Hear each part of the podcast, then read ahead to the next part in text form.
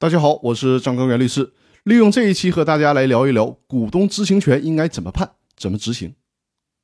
最高法院在《公司法司法解释四》的第十条，尽可能具体的规定了法院在判决股东行使知情权的时候应该怎么判，判完了应该怎么执行，把该明确的事儿都明确下来，免得在执行判决的时候出现麻烦。在这里，我有必要先和大家读一下这条司法解释的原文。第十条的规定是这样的。人民法院审理股东请求查阅或者复制公司特定文件材料的案件，对原告诉讼请求予以支持的，应当在判决中明确查阅或者复制公司特定文件的时间、地点和特定文件材料的名录。股东依据人民法院生效判决查阅公司文件材料的，在该股东在场的情况下，可以由会计师、律师等依法或者依据职业行为规范。负有保密义务的中介机构职业人员辅助进行。以上就是这条司法解释的原文。先画一下重点，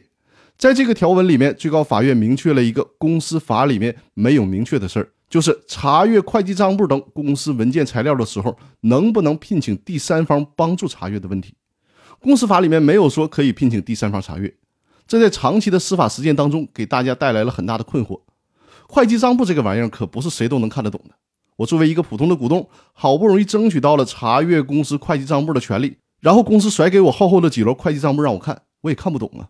或者是公司的股东会会议记录、董事会决议之类的，里面有没有违法违规的事项，我也看不出来呀。为了解决这个很现实的问题，最高法院非常有突破性的在这条司法解释里面规定，在判决生效以后，也就是在执行这个判决的时候，股东可以聘请会计师、律师等中介机构辅助查阅。但是辅助查阅的人员必须承担保密义务。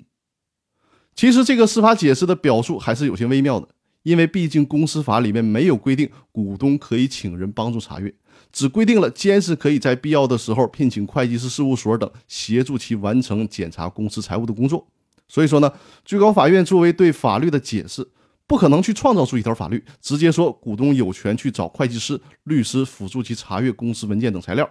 所以呢，只能是曲线救国。在司法解释里的表述，就是在判决生效之后，依据判决书查阅公司文件材料的时候，可以聘请会计师、律师辅助该股东查阅这些材料。比如说有看不懂的会计账簿，那可以找会计师来帮着看；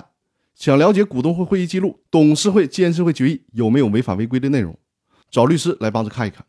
但是注意，这个解释里面设置了一个大的前提，就是必须是这个股东。同时在场，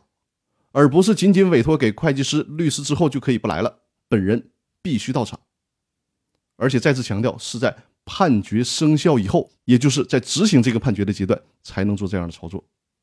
那好，我们这一期就分享了股东知情权应该怎么判、怎么执行的问题。更多内容我们下期继续。谢谢大家。